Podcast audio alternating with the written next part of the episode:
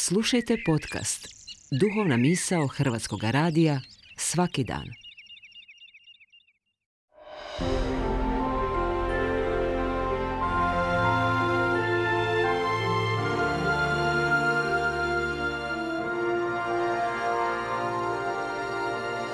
Duhovna misao.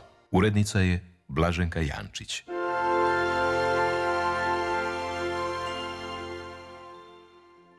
Poštovani slušatelji, govori vam Anđela Jeličić. Benjaminu Franklinu pripisan je sljedeći aforizam. Reci mi i zaboravit ću, pokaži mi i zapamtit ću, uključi me i naučit ću. Često se citira i ponavlja, posebno kod onih koji se bave metodologijama i strategijama poučavanja. Tri stupnja u strategiji poučavanja su govor, primjer i uključivanje sistematizirani na negativan način. Govor se može zaboraviti, primjer će se teže zaboraviti, a samo uključivanje u proces učenja rezultira stvarnim učenjem. Ima jedna latinska poslovica koja nas poziva da preispitamo odnos između riječi i primjera. Ona glasi verba movent, exempla trahunt. U prijevodu riječi pokreću, a primjeri povlače za sobom. Pričati o dobroti je lijepo i pohvalno, no samo činjenje dobrih dijela je ono što pokreće stvari.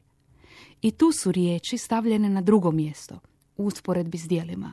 I to nam potvrđuje svakodnevno iskustvo, da dijela govore riječitije od bilo koje retorike, te ni najljepši govor ne može sakriti učinjeno zlo.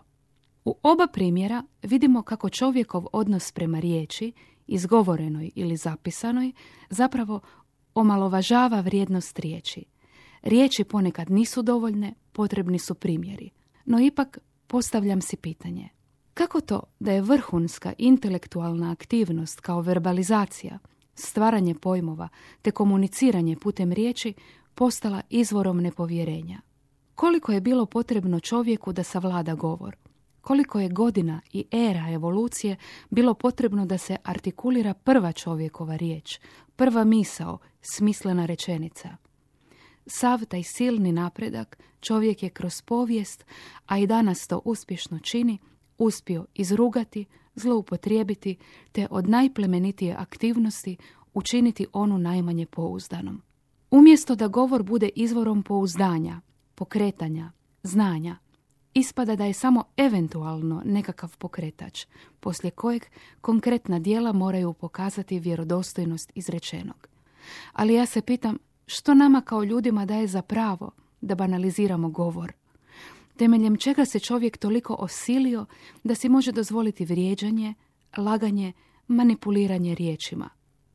Priča je stara kao i ljudski rod, mitološkom slikom izrečena već pri početku Biblije kroz zgodu o babilonskoj kuli.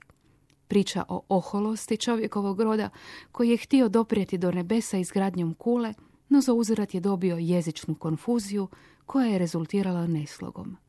Kakav je današnji svijet? Izgleda da se bolje razumijemo nego ranije.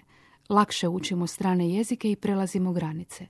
Ipak, iako je jezik postao univerzalniji, čini se da nikad nije bilo više nerazumijevanja među ljudima.